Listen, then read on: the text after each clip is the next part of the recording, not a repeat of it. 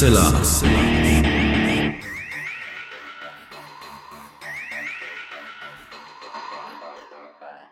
Hallo und herzlich willkommen zum 309. Mal bei Hoaxilla, dem skeptischen Podcast. Wie immer bei mir die wunderbare Hoax Mistress Alexa. Ja, halli, hallo ihr da draußen. Willkommen zu dieser neuen Folge. Und bei mir ist natürlich wie immer der wunderbare Alexander Hoaxmaster. Und die besten Pläne funktionieren nicht, wenn die Gesundheit nicht Ja. mitspielt, denn wir hatten im Grunde genommen diese wunderbare Episode Anfang Dezember schon vorbereitet Mhm. gehabt. Und dann hatte ich eine Bronchitis, wie man ja im äh, Lateinischen Very sagt. international. Ja, eine Bronchitis hatte ich ein bisschen da niedergestreckt. Ja, also ich hoffe jetzt auch, dass die Stimme durchhält. Die ist zwischendurch immer noch ziemlich kratzig und ich habe jetzt auch so gerade den Impuls, dass ich wieder husten muss. Aber wir gucken einfach mal, wie das jetzt heute läuft. Auf jeden Fall ähm, hatte ich Lust, endlich mal wieder eine Folge aufzunehmen. Wir probieren das einfach mal. Ja. Und für alle, die jetzt nicht den Huxler Pure Feed abonniert haben, wo es ja nur Huxler Folgen gibt, sondern all diejenigen, die auch verzweifelt auf neue Wild Mikes Ferngespräche warten, kommen. Äh, ich werde über die Weihnachtstage raushauen wie bekloppt. Das störte die, die äh, den Pure Feed haben, nicht. Und alle anderen bekommen ganz viele Wild Mikes Ferngespräche.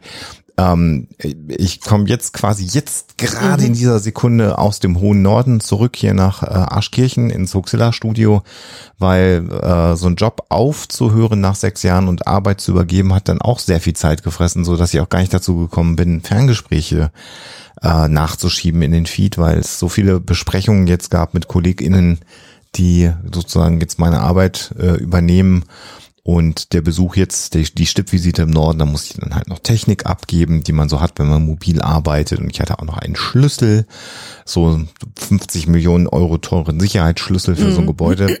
Das wollte ich natürlich alles loswerden.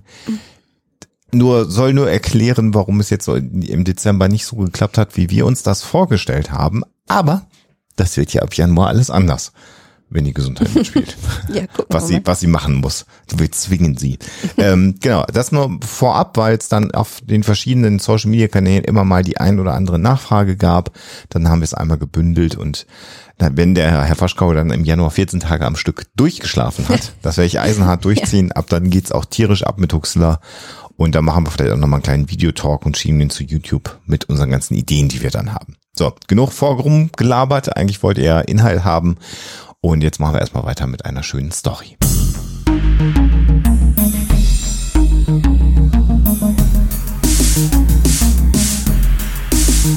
Die Story der Woche. Die heutige Story ist allein deswegen schon hoffentlich wahr, weil sie so wunder wunderschön ist und auch so schön in die Weihnachtszeit passt, wie ich finde. Äh, sie spielt allerdings in LA und da gibt es ähm, das LA County ähm, Department of Animal Care and Control. Also das ist sozusagen die Behörde, bei der man Dinge anmelden muss, wie ich möchte einen Puma halten oder sowas.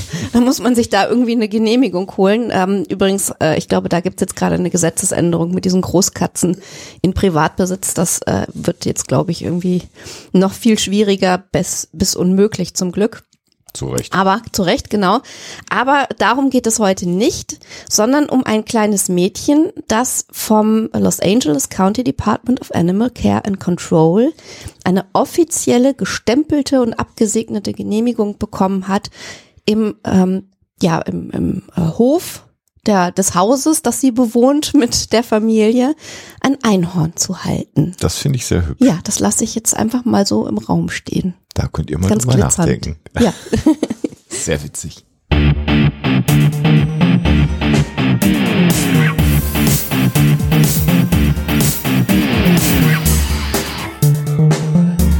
Thema der Woche.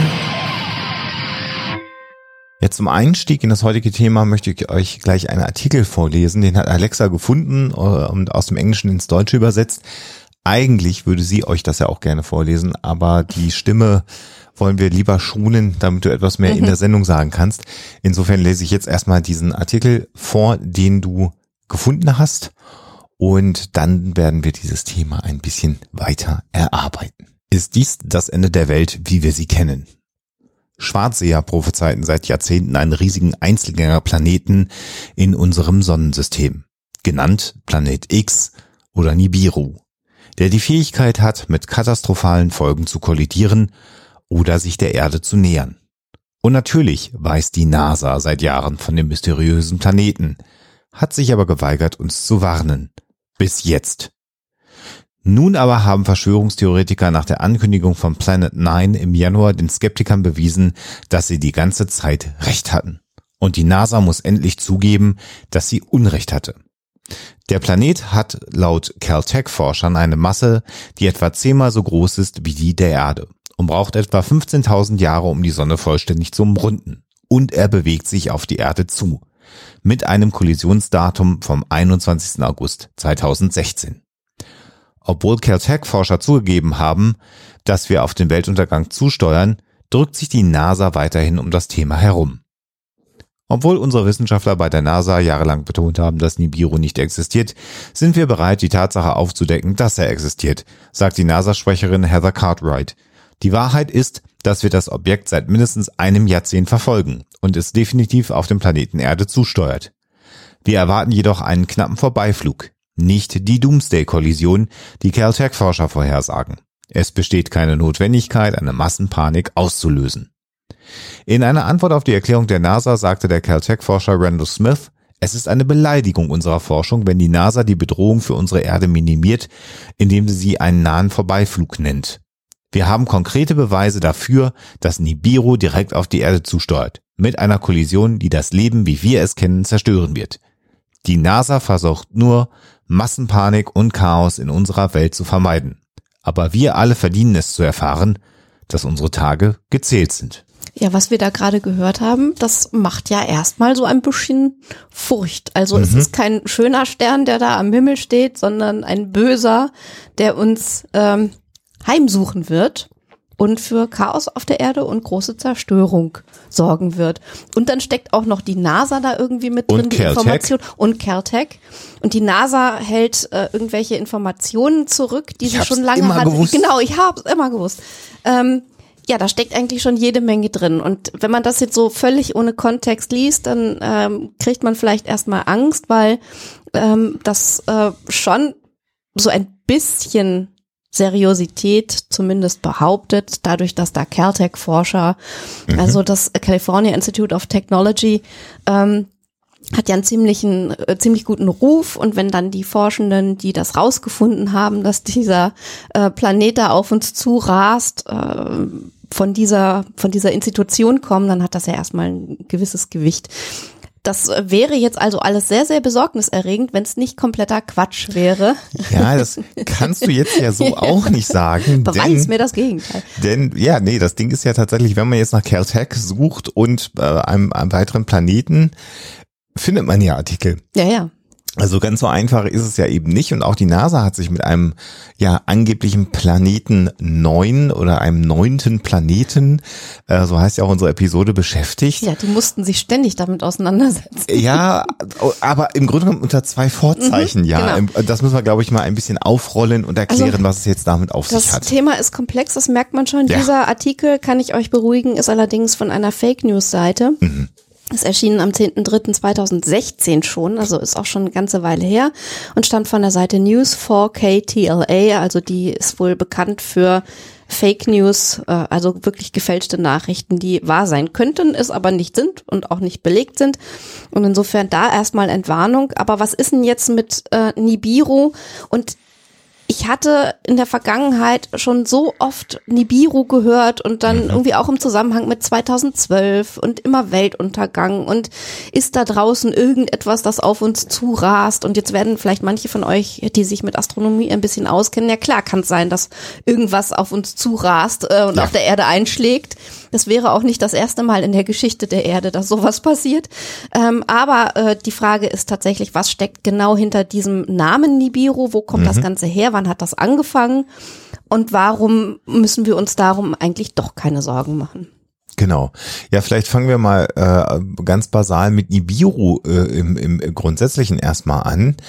Äh, denn Nibiru per se ähm, äh, gibt es sozusagen äh, aus der babylonischen Astronomie im Grunde genommen.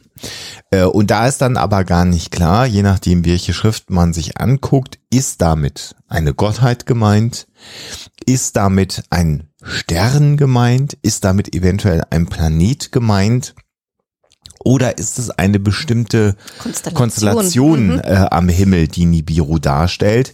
Und das ist auch gar nicht so einfach, weil das Babylonische auch eine Schrift ist, die also verschiedenartig interpretiert wird.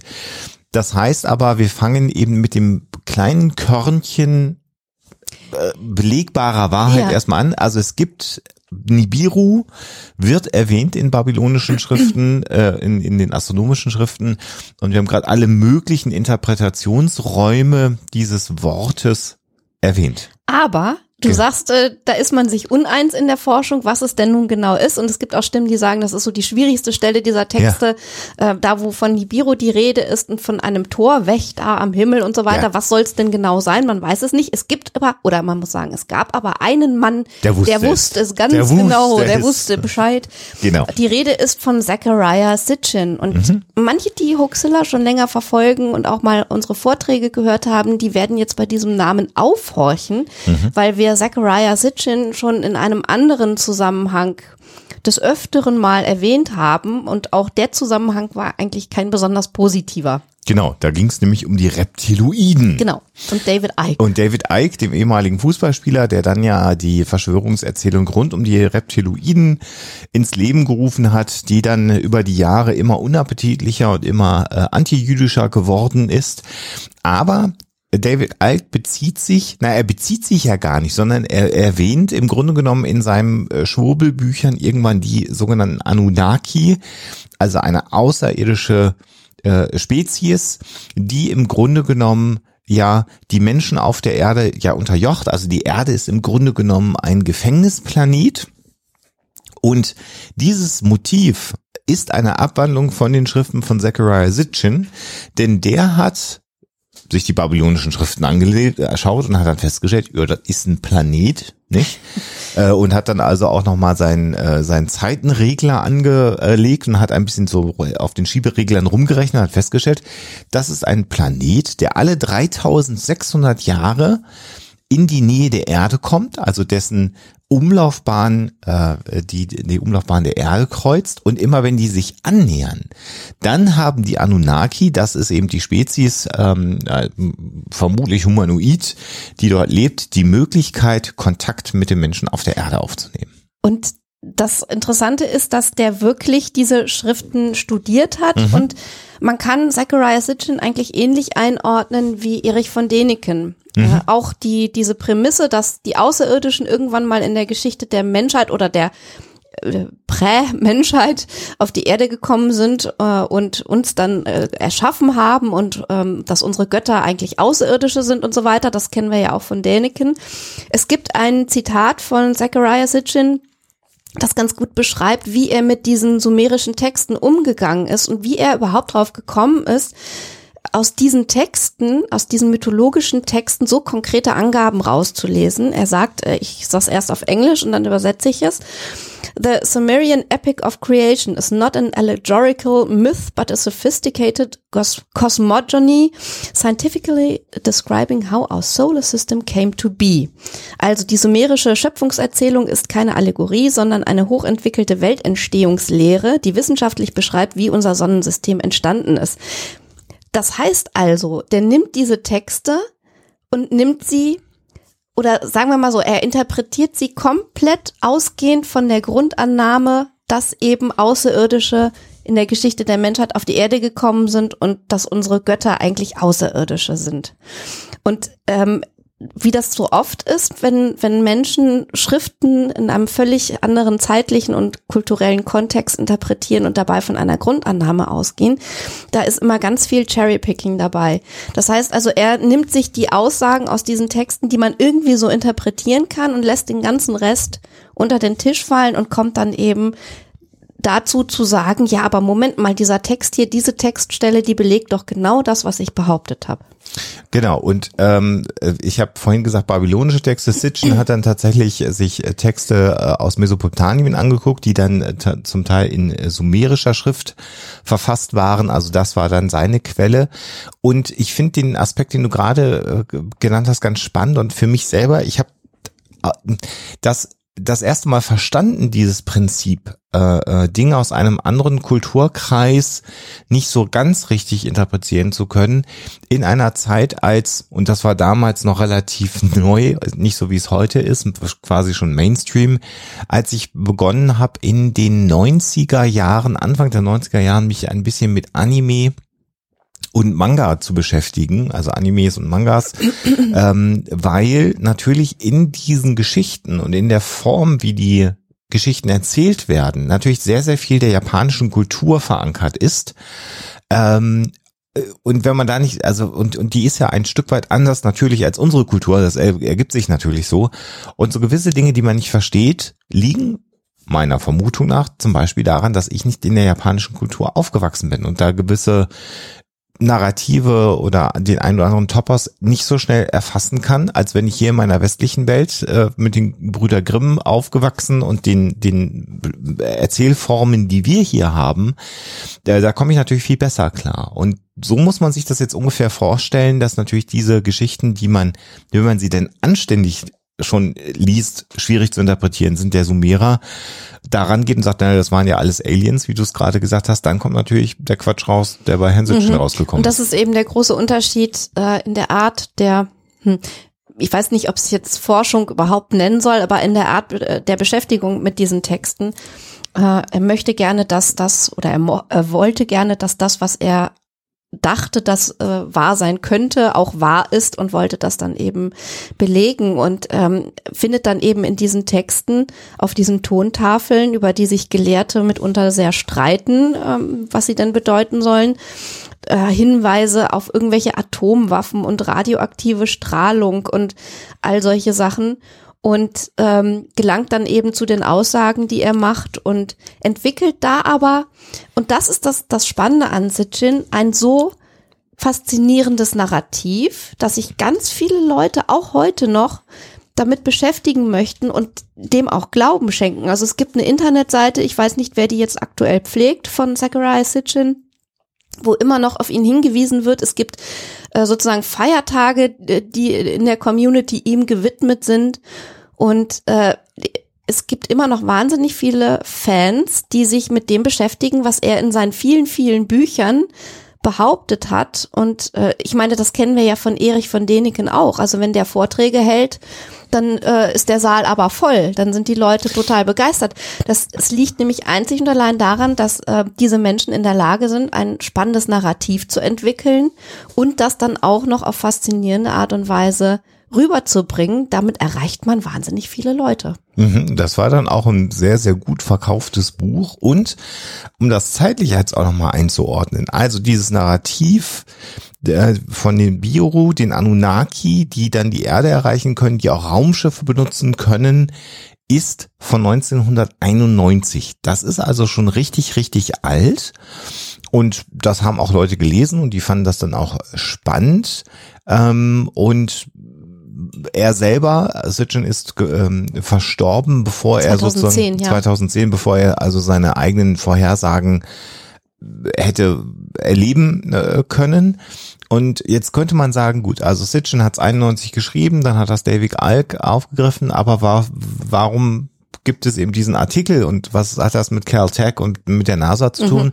Und dann müssen wir so einen kleinen Zeitsprung machen, so in das Jahr 2003 im Grunde genommen und kommen dann zu Nancy Leader. Ja, eigentlich ins Jahr 1995. Da hat hm. die Nancy Leader nämlich angefangen, auch von Nibiru zu sprechen und interessanterweise äh, hat sie dann wiederum eine Prophezeiung entwickelt, mhm. von der sich Sitchin selber noch distanziert hat. Sie hat nämlich gesagt, dass im Jahre 2003, das ist das, was du äh, gesagt hast, ah, äh, ja. Nibiru ja mit, also auf die Erde zurast und Verwüstung anrichtet. Es wird einen Polsprung geben und große Zerstörung auf der Erde und alles ist ganz schrecklich. Und die Rotation der Erde Ja. wird stoppen Ja. durch diesen Also Zusammenstoß. ist das nicht dieses 2012, äh, im, im, also im Kinofilm 2012 äh, das Szenario? Nee, ich Achso, glaub, das, war noch was Ich glaube, anderes. das okay. war, war das nicht The Core? 2000, Ach so, was war denn bei 2012? ach jetzt, mm, ihr, ihr da draußen, ihr wisst es bestimmt besser als wir. Äh, Könnt ihr ja mal drunter Genau. kommentieren. Und äh, das Interessante an äh, Nancy Lieder ist natürlich, dass sie äh, ihren eigenen Aussagen zufolge von äh, Aliens Mhm. entführt werden ist, von, äh, ich glaube, Zeta Reticula. Und die haben ihr einen Chip ins Hirn verpflanzt. Äh, aufmerksame Akte X-Zuschauer kennen natürlich dieses Narrativ. Und darüber konnte sie mit denen kommunizieren und die haben ihr das erzählt. Also das waren jetzt ja gar keine Visionen, die sie hatte, sondern die Aliens haben ihr diese äh, Vorhersagen für das Jahr 2003, nämlich für den 27. Mai 2003, eingegeben. Ähm, was jetzt relativ interessant ist, äh, ist, dass wir im Jahr 2022 leben. Ähm, die Rotation der Erde ist nicht gestoppt. Es ist nicht Nibiru oder wie sie ihn dann genannt hat, Planet X, äh, Planet Mhm. X. Ihr seht, ist, glaube ich, ein Jahr später von Nibiru gesprochen, 1996. Ja. Genau. Ähm, also nicht eingeschlagen ist. Ähm, und das ist natürlich immer doof, wenn man acht Jahre im Voraus eine Prognose abgegeben hat, die dann äh, nicht eingetreten ist. Und da hat sie dann aber gesagt, na ja, das war ja jetzt ein bisschen gelogen. Ich wollte halt im Grunde nur, nur darauf hinweisen, dass das so ist. Und ich wollte im Grunde genommen, dass alle Menschen realisieren, dass wir angelogen werden, weil eigentlich gibt's den ja, aber das Datum war nicht richtig. Ja, also sie hat eigentlich sich aus der Affäre ziehen wollen, indem sie gesagt hat, äh, dass sie das echte Datum eben nicht sagt. Und der Grund, warum sie das verschweigt, der ist auch ganz interessant, weil sie nicht möchte, dass die Machthaber in der Lage sind, das Kriegsrecht auszurufen und die Menschen in den Städten festzusetzen, wo sie dann sterben würden, wenn das alles passiert. Also eine so verschwurbelte Argumentationsweise, äh, da muss man auch erstmal drauf kommen, obwohl wir ja in den letzten Jahren wirklich äh, inzwischen einiges gewohnt sind an verschwurbelten Argumentationen. Aber scheinbar war das auch äh, 2003 schon äh, ja in Mode, sich da so schwurbelnd aus der Affäre zu ziehen, wenn irgendwelche Voraussagen nicht eintreffen. Es hatte sich aber in der Zwischenzeit schon das, was was äh, Nancy Lieder mit Zeta Talk verbreitet hat, auch in andere Gruppen dann auch eben im Internet weiter verbreitet. Und es stand ja dann noch ein anderes Ereignis bevor, das auch allein schon per se für Angst gesorgt hat bei ganz, ganz vielen Leuten, nämlich der angebliche Weltuntergang aufgrund des Endes, des angeblichen Endes des Maya-Kalenders 2012. Äh, vielleicht noch ganz kurz äh, eine weitere Geschichte, die dazu geführt hat, dass sie das auch von ihrer Homepage gelöscht hat, was man allerdings natürlich im Webarchive noch finden kann, weil das Internet vergisst ja nichts, nämlich der Komet Hale-Bopp, ähm, der äh, 97 sich der Erde äh, genähert hat, ähm, äh, sehr dicht. Äh, und da hat sie gesagt, ja, Hale-Bopp existiert ja gar nicht. Äh, das ist ja eben die Planet X und das Ganze ist also eine Verschwörung äh, ähm, äh, und man sagt jetzt, da käme ein Komet, der gar nicht existiert. Dann kam der Komet, man hat den super gut vermessen können und hat ganz tolle wissenschaftliche Erkenntnisse ähm, gewinnen können und das war ein Komet und der ist vorbeigeflogen und dann wieder weitergeflogen auf seiner Bahn und da hat sie dann von ihrer Homepage ähm, einfach die ersten beiden Sätze verschwinden lassen über Hale-Bopp. Aber ja, man muss so ja auch ein bisschen flexibel sein, wenn man so Voraussagen macht. Interessant ist halt aber, dass sie mit diesem Kram tatsächlich es in die New York Times geschafft hat. Und damit, wie du schon gerade angedeutet hast, war das in der Welt. Und das ist ja immer so die Gefahr, äh, immer wenn Menschen sagen, lasst uns doch mal aus Spaß eine Verschwörungserzählung erfinden und dann mal gucken, wie weit die trägt. Das ist einfach eine ganz, ganz schlechte Idee, weil es gibt kaum etwas, was Menschen nicht glauben. Und hier haben wir ja schon, wir haben ja so wirklich hergeleitet, bei den ähm, Sumerern äh, und in Mesopotamien gab es den Begriff bei den Babyloniern. Und jetzt sind wir schon im, in den 2000er Jahren äh, und wir haben jetzt dieses Gerücht um diesen angeblichen Planeten Nibiru, der die Erde zerstören wird. Tja, und, Und jetzt wir- 2012. Genau, und wir haben ähm, ja diese, dieses, dieses ganze Genre von Doomsday-Prophezeiung, also Weltuntergangsprophezeiung, das erstaunlich oft funktioniert bei Menschen. So auch 2012. Ich erinnere mich noch lebhaft. du hast einen Weltuntergangsskala da seinerzeit Ja, gemacht, mehrere genau, Stunden und hast ja. auf den Weltuntergang gewartet live im Internet. Genau, mit Sebastian Bartoschek zusammen habe ich äh, sechs Stunden, da wird mir immer noch heiß und kalt, wenn ich dran denke, lang äh, gepodcastet Genau. über den angeblichen Weltuntergang hinaus. Und ist, das Netz ist voll davon, äh, auch von ganz tollen Artikeln, die dieses ganze ähm, Konglomerat die Banken und erklären, warum es eben nicht das Ende der Welt war, was das überhaupt mit dem Maya-Kalender bedeutet hat, also dass da diese lange Zählung zu Ende geht.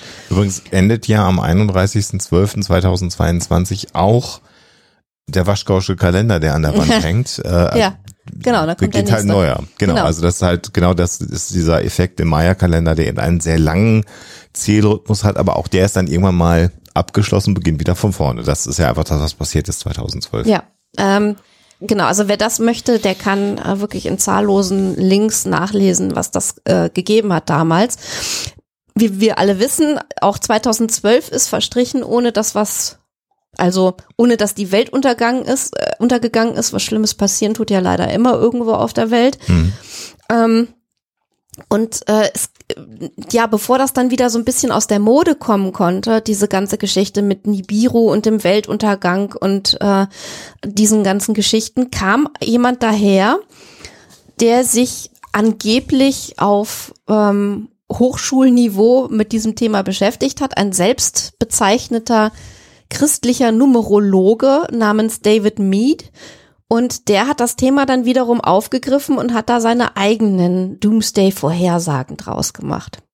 Genau. Und äh, wir haben übrigens äh, 2012 auch eine Folge gemacht? Weltuntergang 2012, wo wir uns einerzeit mit Florian Freistetter darüber unterhalten haben. Also insofern kann man auch da nochmal reinhören äh, in unsere Folge, dann kann man es hören und muss gar nicht lesen. Aber kommen wir auf David Mead. Und der äh, war jetzt also ganz findig.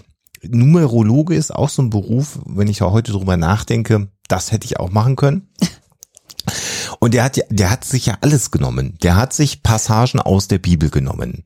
Äh, dann hat er ähm, sich die Pyramiden von Giza angeguckt und hat festgestellt, dass es also eine äh, bestimmte äh, Konstellation einer Sonnenfinsternis gibt im Jahr 2017 und hat dann bei der Sonnenfinsternis am 21. August 2017 gesagt, ja, 33 Tage später wird die Welt untergehen. Und warum 33 Tage? Naja, weil Jesus Christus 33 Jahre alt war, als er verstarb. Das macht natürlich Das Sinn. muss was bedeuten. Ja, also da, äh, also ich, man hat natürlich inzwischen sofort die Bilder so von so äh, Pseudodokus vor Augen. Ja, so ein, so ein, so ein Kellerlabor, wo dann irgendwie alte Bibeltexte sind, ähm, Grafiken der, der Giza-Pyramide oder Pyramiden von Gizeh und äh, dann ein Typ, der mit so wilden Zahlenformeln rumrechnet. Aber auch der hat es dann geschafft, wieder die Menschen in den Wahnsinn zu treiben mit Genau. seiner Vorhersage. Äußerst erfolgreich. Der ist in den Medien rumgereicht worden ohne Ende. Ich habe jetzt gerade mal geguckt, also er hat den Weltuntergang vorhergesagt für den 23. September 2017. Dann hat er verschoben auf Oktober 2017.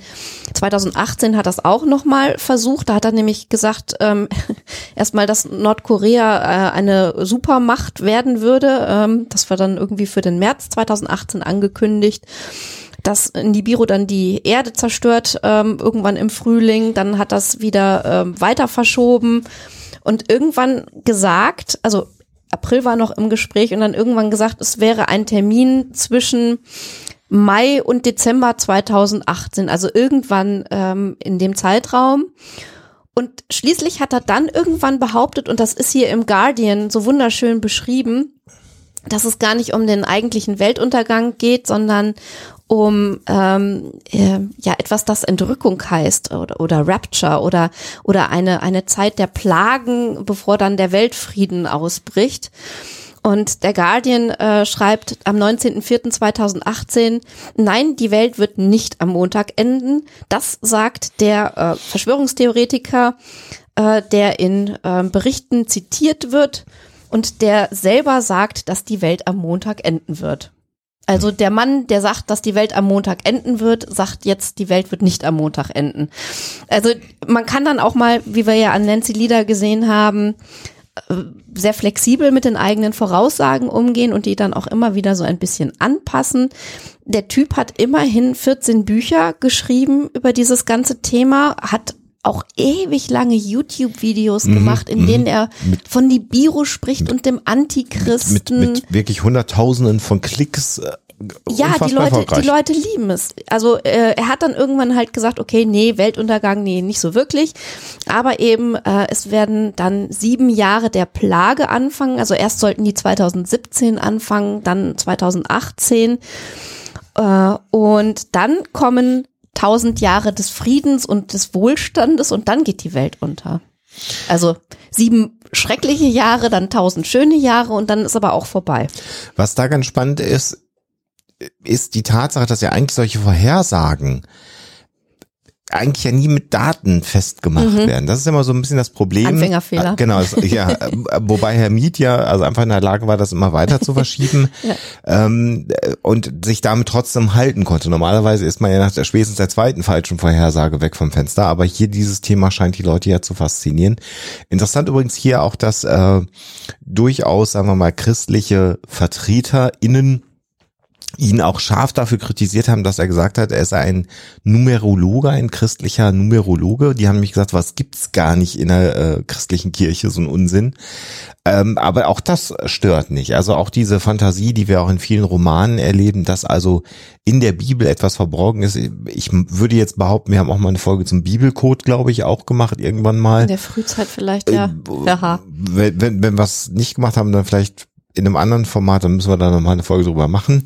Aber, also das sind Themen, die sind faszinierend und auch da setzt er ja wieder auf diese, ja, Vorhersagen oder auf diese, diese Narrative nochmal von 91 sitzend beginnend auf und holt die Leute ab. Und du hast dir ja auch nochmal ein paar Gedanken dazu gemacht, warum das so ist. Aber bevor wir Genau, dahin ich wollte gerade sagen, das können wir vielleicht eher so ans Ende stellen. Genau. Was man aber zu diesen ganzen Leuten sagen kann, äh, ist, dass es relativ ruhig geworden ist. im Moment. Im Moment um, um diese äh, ganzen Geschichten. Also Nancy Lieder, die war auch mit ihrem äh, Nancy Lieder Seta Talk irgendwie bei, bei Twitter. Ich glaube, das Konto gibt's noch. Aber das wird halt auch nicht mehr bespielt. Und ähm, ich weiß gar nicht, was die jetzt inzwischen alle machen, ob die sich irgendwie äh, andere Jobs gesucht haben oder an ihren Büchern werkeln im stillen Kämmerlein und dann mit der nächsten großen Prophezeiung daherkommen. Nun muss man leider auch sagen, dass die Ereignisse in der Welt äh, all diese Vorhersagen so ein bisschen überholt haben. Und dass wir inzwischen doch andere Probleme haben, mit denen wir uns auseinandersetzen müssen, die dann aber wiederum ganz andere Verschwörungsmythen auf den Plan rufen. Also ruhig um Verschwörungsmythen ist es ganz sicherlich nicht geworden. Die sind jetzt halt nur ein bisschen anders gelagert. Und jetzt wird's ein bisschen astronomisch und ich hoffe, ich erzähle nicht ganz so viel Unsinn. Ich bemühe mich, wenig Fakten zu verwenden, damit ich keine falschen Fakten erzähle. Aber wir haben jetzt immer noch diesen Artikel mit Caltech und NASA. Und man muss sagen, auch da ist etwas dran. Äh, denn äh, es ist ganz interessant, ähm, so in, in, also wir wissen ja inzwischen oder wir gehen davon aus, dass Pluto kein Planet mehr ist, sondern er gehört jetzt zu einer Klasse von Zwergplaneten und die Definition war ja im Grunde genommen, dass ein Planet, so wie die Erde, seine Umlaufbahn um die Sonne freigeräumt haben muss. Das ist im Grunde genommen äh, die Definition, die neue Definition von Planeten. Und wenn wir uns die Planeten im Sonnensystem anschauen, die den Planetenstatus noch haben, dann ist das so. Wir haben ja keinen zweiten größeren Körper auf der Umlaufbahn. Der Mond ist ein Trabant, der zählt nicht. Also den, da könnte man ja sagen, er ist auch mit unterwegs. Und bei Pluto war es dann eben so, dass man ja mit der besseren äh, Technik weiter hineinschauen konnte und dann festgestellt hat, oh guck mal, da gibt es auf dieser Bahn rund um die Sonne mehrere Planeten, die auch in der Größe sehr ähnlich sind zu Pluto. Insofern hat er seinen Status verloren. Jetzt hat man dann aber genau in diesem Kontext festgestellt, dass es äh, sechs transneptunische Objekte, ich finde diesen Begriff so schön, transneptunische Objekte, also ganz weit draußen befinden die sich, eben Zwergplaneten, die haben eine merkwürdige Bahn. Die hat man beobachtet, darunter der bekannteste ist äh, äh, Setna als Objekt, also auch ein Zwergplanet. Und die haben Bahnabweichungen, die man sich nicht so wirklich erklären kann. Jetzt ist es so, äh, dass man natürlich beginnt, äh, zu Theorien zu entwickeln, was es sein könnte. Aus diesen Theorien ist ja zum Beispiel der Neptun auch entdeckt worden, weil man festgestellt hat, komischen Bahn. der Uranus, der macht da ja. irgendwie Sachen da draußen, das ist irgendwie komisch, da müsste doch noch irgendwas sein und hat dann festgestellt, hm, wenn es einen Planeten gäbe, der da in einer gewissen Umlaufbahn mit der und der Masse unterwegs ist, dann könnte das diese Bahnabweichungen erklären und mit dieser Hilfe konnte man dann sozusagen auch vorhersagen, wo sich dieses Objekt befinden müsste und konnte dann natürlich per Teleskop dieses Objekt entdecken und hat dann tatsächlich Neptun entdeckt. Das ist natürlich klassische wissenschaftliche genau. Vorgehensweise und ein absoluter Bilderbuchfall von ja. einer Theorie, die aufgestellt wird, einer Vorhersage, die gemacht wird und die dann auch die Theorie testet die und The Theorie testet und dann die Vorhersage eben auch diese Theorie, also die dann eintrifft und die Theorie eben bestätigt. Das also schöner kann es eigentlich nicht laufen wie in dem Fall und das wird ja auch immer zitiert von von Leuten, die sagen, ja Moment, wenn das da aber so gelaufen ist, warum soll das jetzt nicht auch so laufen? Ja, äh, ich gucke mal gerade. Ich glaube, Settner hat im Moment noch den äh, äh, äh, den, den potenziellen Status eines Zwergplaneten, man ist sich noch gar nicht so sicher. Also da geht schon los. Das ist wirklich so, sozusagen Cutting Edge äh, Astronomy, über die wir jetzt reden. Also Sedna ist noch kein Zwergplanet, aber ein Kandidat für einen Zwergplaneten. Und fünf weitere Objekte, die sind komisch unterwegs. Und dann ist es natürlich so, dass sich Astronomen darüber Gedanken machen, und sagen, wie könnten wir das denn erklären? Es gibt eine ganze Reihe von Theorien, die will ich als alle gar nicht so äh, im Einzelnen äh, euch äh, erklären und vorlesen. Das ist auch alles zum Teil sehr, sehr technisch, ähm, kann man sich nachlesen. Die Cassini-Raubensonne hat ein Beispiel gehabt, äh, äh, hat eine Rolle gespielt, weil man da festgestellt hat, hm, auch da sind die Werte komisch und ähm, da wollte man dann nochmal gucken, ob man Cassini weiter betreiben kann, äh, damit man noch weitere Daten sammeln kann. Also all diese Dinge kann man nachlesen, werden wir euch verlinken. Und dann gab es im Jahr 2016 aus dem Caltech stammend die Theorie von ähm, Konstantin Batygin, ich hoffe, ich spreche ihn richtig aus, also ein russischstämmiger äh, Astronom und Michael E. Brown. Und die beiden haben zusammen nach mathematischen Modellierungen, haben Modelle gerechnet und haben irgendwann gesagt, hm, diese Bahnabweichungen könnten erklärt werden durch einen Planeten X. Und interessanterweise ist jetzt dieses Planet X oder Planet X, das war im Grunde genommen schon zur Zeit von Pluto, der ja als neunter Planet galt, immer so die Idee, dass es vielleicht noch einen zehnten Planeten geben könnte, deswegen Planet X.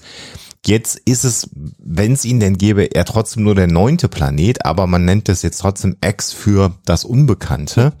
Und nach der Theorie von Bettigen und Brown hätte er ungefähr äh, die zehnfache Masse der Erde und hätte eine extrem elliptische Bahn um die Sonne und würde die Sonne ungefähr alle 10 bis 20.000 Jahre äh, umkreisen für einen Umlauf. Also das war das waren so die ersten Schätzungen und wenn wir uns jetzt vorstellen, dass unsere Planeten ja mehr oder weniger so auf einer Achse äh, auf einer Ebene, so muss ich es ja sagen, um die Sonne kreisen, dann ist diese Umlaufbahn des angenommenen Planet X ganz ganz schräg dagegen. Ja, also fast, fast hochkant, nicht ganz, aber deutlich schräger in seiner Umlaufbahn und er würde sich äh, nie mehr als 200 astronomische Einheiten äh, nähern uns. Das ist also die 200-fache Distanz zwischen Erde und Sonne und der wäre, wenn ganz, ganz, ganz, ganz, ganz weit außerhalb der Umlaufbahn von Pluto, irgendwo im sogenannten Kuiper Belt, im Kuipergürtel, also in diesem Astro, äh, äh, Asteroidengürtel, da würde er sich befinden. Die Theorie ist relativ positiv aufgenommen worden. Also die Berechnungen von Bettigen und Brown waren erstmal nachvollziehbar, die machten Sinn. Das große Problem, was es mit der Planet X Theorie bis heute gibt, also auch sechs Jahre später, sie haben dann nochmal genauer gerechnet und haben nochmal die Größe, die Masse angepasst, ein bisschen kleiner und haben das ein bisschen verändert, ist, dass man ihn nicht sieht und dass sie im Grunde genommen auch nicht so ganz genau vorhersagen können, wo er sich denn aufhalten würde. Also wir haben es ja gerade beschrieben, die Entdeckung Neptuns Und auch unsere sehr, sehr fähigen und sehr, sehr guten Teleskope heutzutage hatten ein großes Problem, diesen Planeten, der auch sehr weit weg ist und damit auch sehr, sehr kalt ist und ja auch im Grunde genommen gar kein Sonnenlicht oder nur sehr, sehr wenig Sonnenlicht abbekommt, zu finden und zu identifizieren. Das heißt, der Planet X von Bettigen und Brown ist theoretisch nach wie vor denkbar, aber nicht nachgewiesen. Und inzwischen gibt es eine ganze Reihe von Astronomen, die sagen, ja, das ist ein ganz interessantes ähm, Gedankenspiel. Neuere und komplexere Berechnungen sagen allerdings, naja, es sind sechs ähm, Körper im Körperbelt, die also so ein bisschen merkwürdig sich bewegen. Das könnte Zufall sein. Da könnte es ein gewisses Ereignis gegeben haben, was dazu geführt hat. Und man hat nicht mehr gefunden die sich auf dieser Bahn bewegen. Das heißt, es gibt auch eine ganze Reihe von Astronomen, die sagen, vielleicht ist das ein äh, Ereignis, was erklärbar wäre, ohne dass wir einen weiteren großen Planeten, dessen Bahn auch sehr, sehr merkwürdig ist, annehmen müssen. Das war jetzt eigentlich ein Ausflug in die seriöse Astronomie. Genau. Und man kann, also du hast ja so schön beschrieben, dass man versucht, diesen Planeten X äh, nachzuweisen, indem man eben die Bahnen von anderen Objekten beobachtet. Mhm. Wenn also tatsächlich ein Einzelgängerplanet, im Englischen ein Rogue Planet, unterwegs wäre zu unserem Sonnensystem und der dann auch durch das Sonnensystem auf die Erde zurasen würde, ich glaube, das würde man relativ deutlich mitkriegen, oder? Wenn ja. wir so bei Planetenbahnen im Sonnensystem sind. Natürlich, also das würde halt äh, überhaupt gar nicht funktionieren. Und ich habe gerade nochmal nachrecherchiert, also genau 2021 gab es nochmal eine neue Berechnung, also 6,2 Erdmassen müsste er haben. Und er braucht ungefähr eine Umlaufbahn von 7400 Jahren, wenn es ihn denn gäbe. Und ja, wenn er sich uns nähern würde, dann würden wir das mitbekommen. Mhm. Und das ist ja aber auch gar nicht die Theorie von Bettigen und Brown. Das ist ja nein, nein, nein, nein. Also das war das, die seriöse Astronomie genau. und äh, die äh, Schwurbelfraktion, äh, die behauptet genau, dass Nibiru als Rogue Planet unterwegs zu uns ist und große Zerstörung auf der Erde anrichtet, hat schon mal deswegen keine Schnitte, weil wir das relativ deutlich mitbekommen würden, wenn so ein planetares Objekt zu uns unterwegs wäre. Und zwar lange bevor er genau. sich der Erde nähern ja. würde, weil der würde natürlich erstmal schon im Körper Unsinn äh, machen. Dann würde er auf Neptun und Uranus und Saturn. Also man würde es halt einfach merken, wenn sich da ein großer Planet dem inneren Sonnensystem gefährlich nähern würde. Lange bevor er überhaupt erstmal eine Erde wäre. Ja. Also man kann diese Ängste, die man dann hat, äh, auch sehr, sehr gut auf diese Art und Weise lösen. Das nützt dann natürlich alles nichts mehr in dem Moment, wo man alles, was die Astronomie an Fakten äh, geschaffen hat und Theorien aufgestellt hat, in Frage stellt und sagt, äh, weil die NASA das behauptet, glaube ich denen gar nichts mehr oder glaube ich nur noch Leuten wie David Mead. Ähm, also wer in diesen Sog der Verschwörungsmythen hineingerät und dann eben auch diese Doomsday-Prophezeiungen so verrückt, wie sie sich teilweise anhören mögen, glaubt, der ist dann natürlich auch für wissenschaftliche Fakten schwer zu erreichen. Ein Faktor, der da diesen Verschwörungsgläubigen in die Hände spielt, ist, dass bei Google Sky, also der Abbildung des nächtlichen Sternenhimmels, es mal äh, in der damaligen Zeit eine Lücke gab, weil es da eben keine Abbildung gab und da hat man dann sofort gesagt, die NASA verheimlicht da was, weil da würde man ansonsten Nibiru sehen. Es handelt sich da aber einfach um einen Datenfehler, so dass man das nicht zeigen konnte, diesen Bereich. Und was macht Wissenschaft? Die erfindet dann nichts, sondern der Datenmangel wird durch eine Lücke in der Abbildung äh, sichtbar gemacht. Äh, ein Informationsvakuum an der Stelle. Da können und wir ganz schlecht mit um. Da können wir ganz schlecht mit umgehen und das gilt dann eben auch für den Sternenhimmel, wo wir dann sofort einen Planeten hinein erfinden müssen, den wir nicht sehen sollen. Wo man dann immer denkt, wenn die NASA so perfide wäre, nur um es einmal zu nennen, warum kleben sie dann nicht einfach irgendwas anderes dahin ja. oder überkleben diesen Planeten? Ja. Das macht halt gar keinen Sinn. Und der Bereich, der bei Google Sky fehlte, konnte vielfach von Hobbyastronomen oder auch eben größeren Teleskopen natürlich abgebildet werden. Man konnte da hingucken, wenn man das gewollt hätte und hätte gesehen, da fliegt kein Planet auf uns zu. Bürgerwissenschaften, auch ein sehr, sehr schönes, wichtiges Thema. Auf jeden Fall.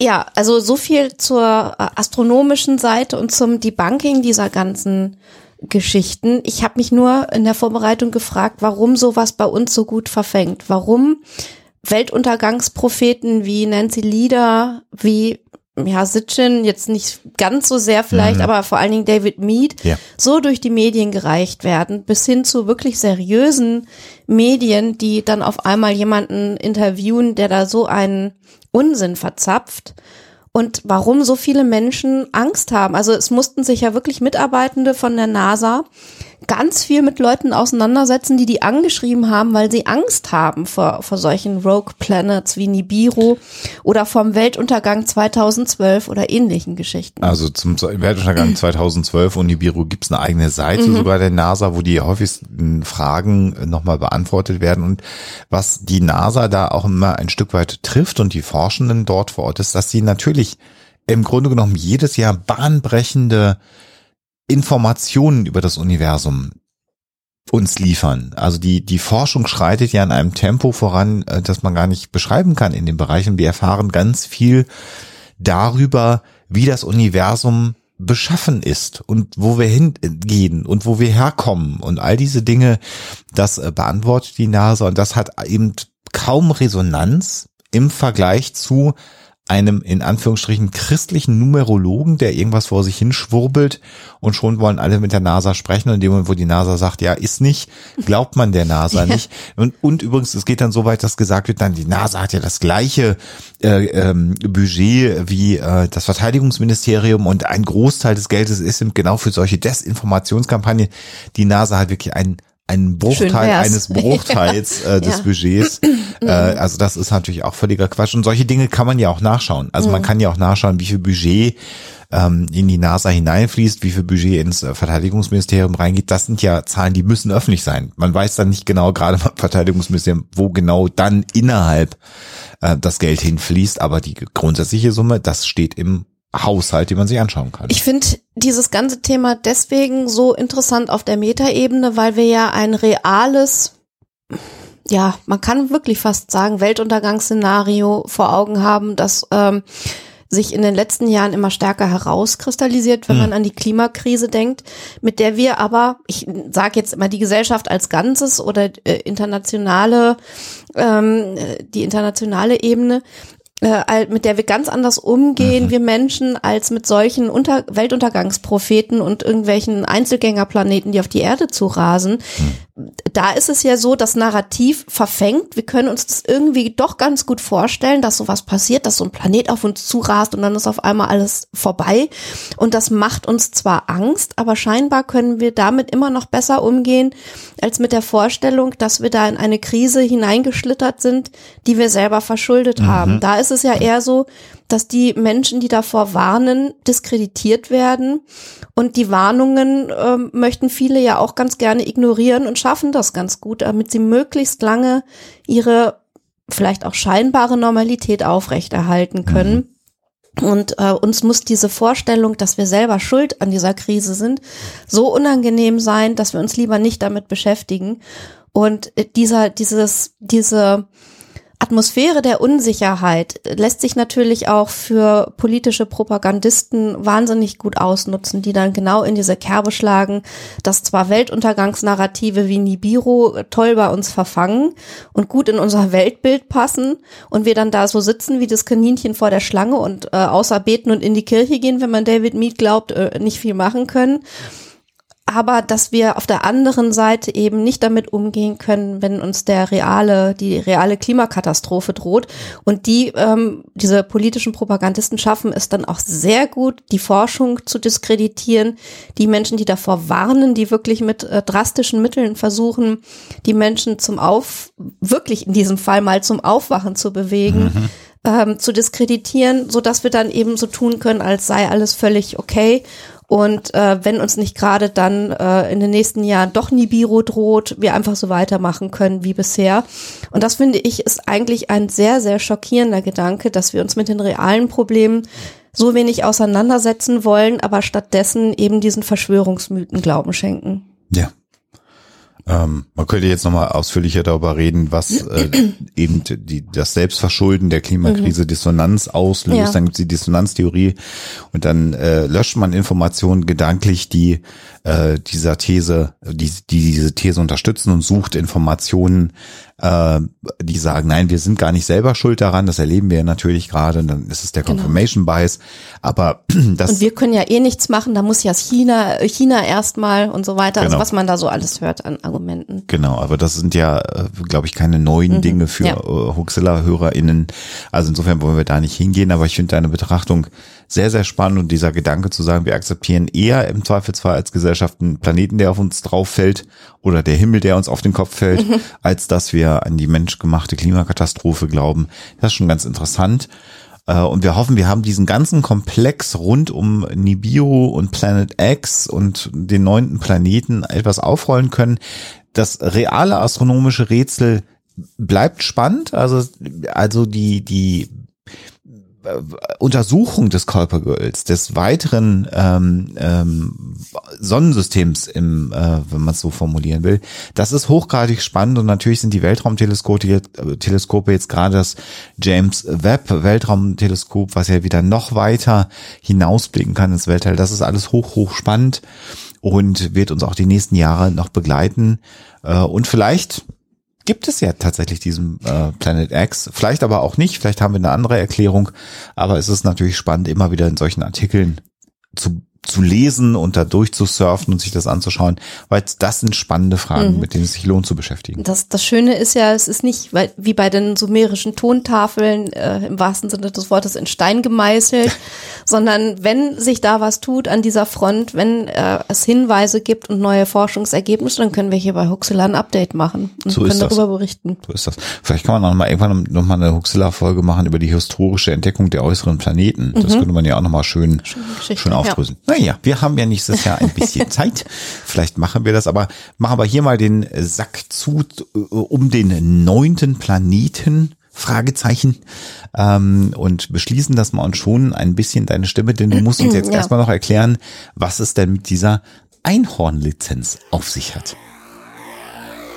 Die Auflösung.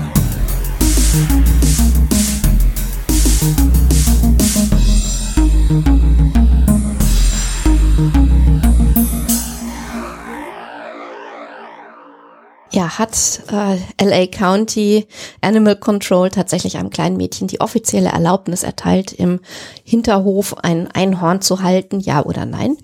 Ja, die Geschichte stimmt und die ist sogar relativ neu jetzt zu der Zeit, da wir diese Folge aufnehmen. Die ist nämlich veröffentlicht bei Snopes am 17. Dezember 2022 und erinnert so ein bisschen, das schreiben die hier auch an diesen berühmten äh, Brief, den ein Mädchen ähm, geschrieben hat an eine Zeitung äh, von 1897, wo ähm, die Frage war, gibt es denn Santa Claus wirklich? Mhm. Gibt es den Weihnachtsmann wirklich? Und es war auch tatsächlich so, dass es eine offizielle Behörde und die haben auch ganz offiziell reagiert, haben da eine äh, Beschreibung mitgeschickt in einem offiziellen Brief und haben die Parameter beschrieben, die erfüllt sein müssen, damit man ein Einhorn also im Hof halten kann und haben dann auch noch eine Urkunde beigefügt, ganz offizieller Natur, auch sehr hübsch gestaltet mit einem Einhorn. Wir werden euch das mal verlinken und ein paar Sternchen und haben eben diesem Mädchen, äh, der kleinen Madeline, die Erlaubnis erteilt, das Einhorn zu halten, vorausgesetzt, und das war eben auch die Prämisse, die das Mädchen selber genannt hat, wenn es eins finden kann. Sehr und gut. Äh, es ist natürlich immer noch die Frage, äh, gibt es Einhörner und kann man sie wirklich finden? Aber für den Fall, dass das mal irgendwann passiert, hat dieses Mädchen jetzt die Erlaubnis, eins im Hof zu halten, wenn es denn wirklich gut damit umgeht.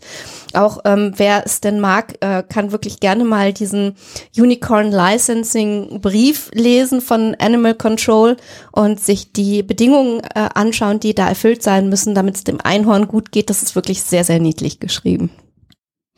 Damit sind wir am Ende der 309. Episode von Huxilla und eigentlich wollten wir im Dezember, eigentlich schon im November drei Folgen machen. Das heißt, dann wird es im Januar vermutlich drei Folgen geben, denn jetzt sind ja erstmal ein paar Weihnachtstage. Wir werden aber im Dezember definitiv noch eine zweite Folge äh, aufnehmen. Die wird dann, wie man so schön sagt, zwischen den Jahren erscheinen.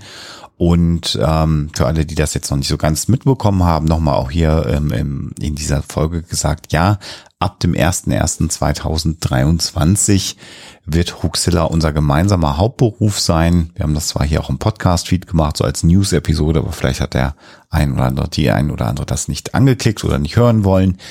Also ab nächstes Jahr ist Huxilla unser Hauptjob. Das wird ganz, ganz spannend und wir sind nach wie vor sehr dankbar dafür, dass äh, so viele Menschen im Grunde genommen äh, uns jetzt unterstützen, dass sich das tragen wird. Erstmal, es schadet nichts, das äh, können wir nochmal sagen, weil wir gesagt haben, so sechs Prozent, fünf, sechs Prozent der HörerInnen brauchen wir. Sechs Prozent ist wahrscheinlich relativ realistisch. Ähm, die hatten wir jetzt im November noch nicht. Im Dezember sieht's wieder sehr gut aus. Aber wer jetzt sagt, na komm, den einen Euro habe ich über im Monat für einen Dauerauftrag, das wäre auf jeden Fall hilfreich. Je mehr Schultern es sozusagen tragen, desto einfacher wird es für den Einzelnen, wenn er mal nicht mehr kann oder in Probleme kommt. Aber wir starten jetzt erstmal und wir sind davon überzeugt, dass das funktionieren wird. Und all diejenigen, die jetzt noch zweifeln, können ja mal den Januar und Februar abwarten und können sich das anschauen und dann sagen, nee, die machen das ja wirklich. Äh, da gehe ich mit. Ähm, wir sind sehr, sehr dankbar für all diejenigen da draußen, die uns äh, diese Optionen jetzt geben, die uns diese Optionen geben, ohne dass wir Werbung schalten müssen, ohne dass wir irgendwas hinter irgendeiner Paywall mhm. äh, anbieten müssen, sondern Hoaxilla, zwei Folgen im Monat. Plattform und unabhängig, Plattform, kostenlos, ohne Werbung. Genau, genau. Und auch für alle, die uns bei Spotify hören, mal wieder der Hinweis, wir kriegen keinerlei Geld von Spotify, auch wenn ihr ein Bezahlabo bei Spotify habt. Die geben uns nichts ab. Ähm, die einzige Plattform, die das tut, ist tatsächlich Podimo. Also wer uns bei Podimo mit dem Abo hört, da kriegen wir einen ganz, ganz kleinen Bruchteil an Umlage, weil wir auch da gelistet sind. Und da kommen wir jetzt nämlich zu dem nächsten Thema, ja. was ich hier gerne auch noch einmal im Podcast ansprechen würde. Denn am 13.12 ist etwas gestartet. Ja, äh, ich äh, kann das vielleicht selber einmal kurz beschreiben. Es handelt sich um ein neues ähm, Audioprojekt von mir das tatsächlich auf der Plattform Podimo läuft und auch von dieser Plattform entwickelt wurde. Das war also eine sogenannte Auftragsarbeit und zusammen mit einer Produktionsfirma bin ich für dieses Audioprojekt im Sommer bei einer Affenhitze durch Deutschland und Österreich gereist und habe verschiedene unheimliche Orte besucht und an diesen unheimlichen Orten Interviews mit wirklich großartigen Gästinnen geführt und wahnsinnig interessante Dinge erfahren. Ich war zum Beispiel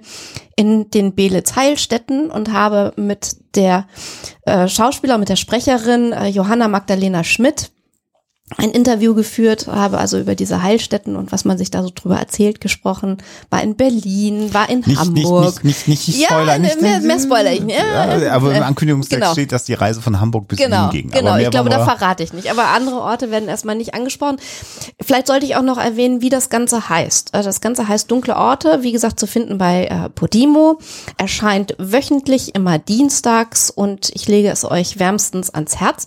Vielleicht nochmal kurz zur Erklärung Erklärung, warum sich das jetzt hier so verschoben hat mit ähm, einer Hoaxilla-Folge, die später kam und einem solchen Projekt, das eher gestartet ist. Das liegt natürlich daran, dass da ganz andere Produktionszeiträume eine Rolle gespielt haben. Wie gesagt, die Reise oder die Reisen haben im Sommer stattgefunden und dann hat eine wahnsinnig tolle Produktionsfirma dafür Drehbücher geschrieben.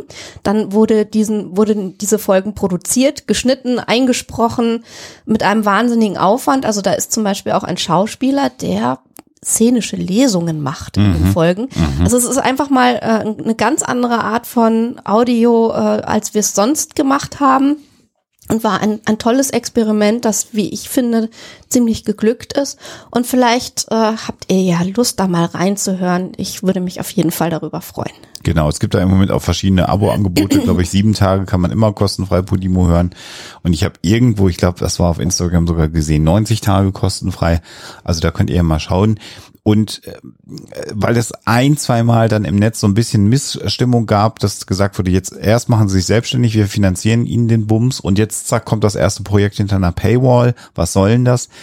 Müssen wir einfach nochmal zur Einordnung sagen, dass wir ja immer gesagt haben, dass wir von Huxilla gesprochen haben. Also Huxilla bleibt frei, für immer kostenfrei. Das haben wir auch äh, so gemeint, als wir das gesagt haben. Wir haben aber natürlich in allen Ankündigungen auch immer davon gesprochen, dass wir damit das funktioniert, eben dieses sechs Prozent äh, der HörerInnen haben müssen, die uns unterstützen, damit das überhaupt klappen kann und dass wir aber dann weitere Jobs machen. Das sind Vorträge, Workshops, vielleicht schreiben wir auch mal wieder ein Buch, äh, andere Dinge, die wir mhm. gegen Honorar machen und eben auch solche Projekte, die Alexa hat sehr schön beschrieben, eben jetzt nicht originär hier entstehen, sondern die mit uns entstehen, wo dann jemand sagt, Mensch, Frau Waschkau, Sie sind doch Kulturwissenschaftlerin, wollen Sie nicht mal? Und äh, wo man dann natürlich das Glück jetzt hatte bei der Produktionsfirma, dass die sich sehr auf dich eingeschwungen haben. Ja, also, also ihr seid da gut zusammengekommen. Das, das war großartig und ich möchte auch nochmal betonen, dass das ein absolutes Herzensprojekt ist, auch von mir. Das hat sich so im Frühjahr dieses Jahres rauskristallisiert, dass das klappen könnte. Und die und ersten ich, Gespräche, muss man übrigens auch nochmal sagen. letztes Jahr geführt worden. Im, ja. im, im, in Hamburg noch ja. und ich weiß noch nicht mal, und das ist jetzt gar nicht, äh, gar kein Schmuh, ob bei dem ersten Gespräch, als, das, als du das erste Mal kontaktiert worden bist, äh, ob da schon der Umzug überhaupt im Raum stand. Das kann sogar sein, dass das sogar vor allen anderen mhm, Dingen äh, wirklich, passiert ja. ist. Also das sind extrem lange Produktions äh, äh, Zyklen. Das ist also diese Produktion ist jetzt auch nicht Alexa sitzt jetzt hier in, in, in Arschkirchen im Studio und, und spricht über Belitz und spricht über Belitz mhm. und dann kassieren wir da dicke für, sondern Alexa hat's gesagt, da war sie im Sommer, während ich Sommer äh, Sommerurlaub hatte ja. und die Katzen hüten durfte, durftest du durch die Weltgeschichte ja. reisen. Also ganz anderes Thema. Ja, auf jeden Fall ein tolles gut. Angebot, das mich sehr gefreut hat und ich hoffe, euch freut's und gefällt's auch. Genau. Also das ist jetzt natürlich auch ein bisschen Werbung, aber natürlich für eine Produktion, bei der Alexa beteiligt ist, nur damit jetzt niemand darüber stolpert oder sagt, die haben nicht die Wahrheit gesagt. Das ist also zu dem äh, Thema Transparenz. Und wenn ihr jetzt sagt, bringt das denn was, wenn ich jetzt Podimo abonnieren sollte, ähm, dann kann man auch hier nochmal sagen, das ist etwas, was upfront sozusagen finanziert wird. Also da trägt jetzt diese Plattform, hat das gesamte finanzielle Risiko getragen für die Reisen und für alle anderen Dinge und das Honorar, was Alexa bekommen hat. Aber wenn das jetzt sehr viele Leute hören und auch gut bewerten, kann es natürlich sein, dass es nochmal eine zweite Staffel davon gibt. Es gibt ja noch so ein, zwei unheimliche Orte, die mir einfallen würden. Genau, also nur nochmal, um das zu sagen, also wir werden jetzt nicht, ich weiß gar nicht, was so ein Podimo-Abo kostet, muss ich gestehen, dass wir dann 10 Cent bekommen von jedem Abo, sondern im Grunde genommen ist es finanziert, hier geht es jetzt darum, ob das weitergeht. Ja. Und auch das sage ich nochmal, ich habe tatsächlich erst vor wenigen Tagen mal die Zeit gefunden, äh, ähm, in die Pilotfolge mal jetzt ganz reinzuhören, habt die gehört. Und ich war völlig überrascht, dass es produktionstechnisch richtig, richtig, richtig, richtig gut ist. Wir haben jetzt auch äh, die aufmerksamen ZuhörerInnen werden gemerkt haben, das Wort Podcast eigentlich mhm. äh, gar nicht erwähnt, sondern immer von der Produktion gesprochen. Das hat sowas von einem Radio-Feature mit vielen dokumentarischen äh, Elementen, weil ihr eben vor Ort mhm. äh, an den Orten wart. Da hört man die Vögel zwitschern, man hört den Kies knirschen und das ist ein bisschen so wie auf, auf der Schulter sitzen und das macht ganz viel Kopfkino, äh, euch dazu zu hören. Also ich, ich fand es total gelungen, äh, muss er jetzt sagen, weil er mit der verheiratet ist. Aber ich fand es wirklich, wirklich gut und ich war überrascht, was da rausgefallen ist am Ende, weil ich habe es ja nicht mitgekriegt. Du musstest ja dann wegfahren und ich habe ja auch die Interviews nicht mitbekommen. Ich habe natürlich deine Berichte gehört, aber das dann so gegossen und produziert zu hören, das war schon sehr, sehr gut. Jetzt haben wir natürlich doch ein bisschen Werbung gemacht, ja, gut, obwohl so. wir gesagt haben, wir machen bei Huxler keine Werbung, aber es bleibt ja, ja in der Familie. Ja, genau. ja. Also, ja, das nochmal so der große Zusammenhang und wir sind jetzt sehr, sehr aufgeregt. Ich habe so viel Urlaub verballert, dass ich leider auch zwischen den Jahren noch ein bisschen arbeiten muss. So ist das nun mal, wenn man keinen Resturlaub äh, mehr über hat, weil man woanders unterwegs war. Aber ähm, wie, ich bin, ich bin völlig euphorisch. Ähm, mhm. den, den Job, den ich seit 13 Jahren im Mai nächsten Jahres mache, das wird jetzt mein Beruf. Ähm, und wir müssen uns überhaupt nicht verrenken. Wir können in Huxilla das machen, was wir machen wollen. Wir müssen nicht auf Downloadzahlen gucken, um irgendwelchen Werbepartnern oder irgendwelchen Vermarktern irgendwas beweisen Keiner zu müssen. uns rein in die Inhalte. Und die dann auch, genau, wie du sagst, die würden dann im Zweifelsfall reinreden. All das haben wir nicht. Ähm, und ich, wenn ich ganz, ganz ehrlich bin, ähm, kenne ich auch kein Podcast-Format, wo die Zuhörerschaft das den, den Content Creators äh, ermöglicht, weil die allermeisten dann doch bei Patreon oder bei anderen Plattformen sind und dann gibt es Bonus-Content und dann gibt es doch Folgen, die hinter der Paywall sind von dem Projekt. Und das gibt's bei uns nicht und dass ihr das mittragt mhm. als Zuhörer, das ähm, vielen, vielen Dank. Das bewegt mich sehr, sehr, sehr und damit geht ein Traum für uns in Erfüllung und wir, ich habe es schon mal an anderer Stelle gesagt, wir tun alles daran, dass ihr da jetzt auch nicht von enttäuscht seid, wie es ab Ja. Januar weitergeht. Ich merke jetzt nur gerade, dass meine Stimme so ein bisschen Ja. kratzig wird. Und ich, äh, ich werde gerade emotional. Ja. Wir machen jetzt einfach mal Feierabend und entlassen euch äh, in, äh, naja, in, in die Endstrecke des Jahres 2022. Wir kommen aber noch mal vor dem Jahreswechsel mit einer neuen Episode und dann wird alles neu und anders und ähm, wir freuen uns darauf, wünschen euch alles Gute und natürlich immer schön skeptisch bleiben. Tschüss. Der Huxilla Podcast ist ein kostenfreies Projekt und soll das auch immer bleiben. Das ist uns sehr wichtig und du kannst uns dabei helfen, so wie das schon viele andere tun. Vielen Dank dafür. Huxilla unterstützen geht dabei ganz einfach. Zum Beispiel durch einen kleinen monatlichen Dauerauftrag von einem Euro im Monat auf unser Geschäftskonto oder via PayPal.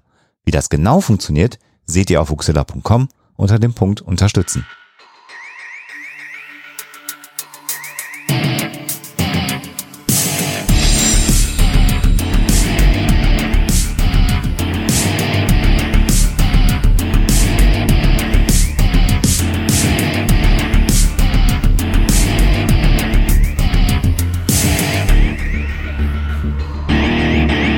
Schickt Fragen, Anmerkungen oder Feedback an info@huxilla.de. Und wenn ihr mögt, dann bewertet uns doch bei iTunes oder einer der anderen Podcast-Seiten, die uns führen.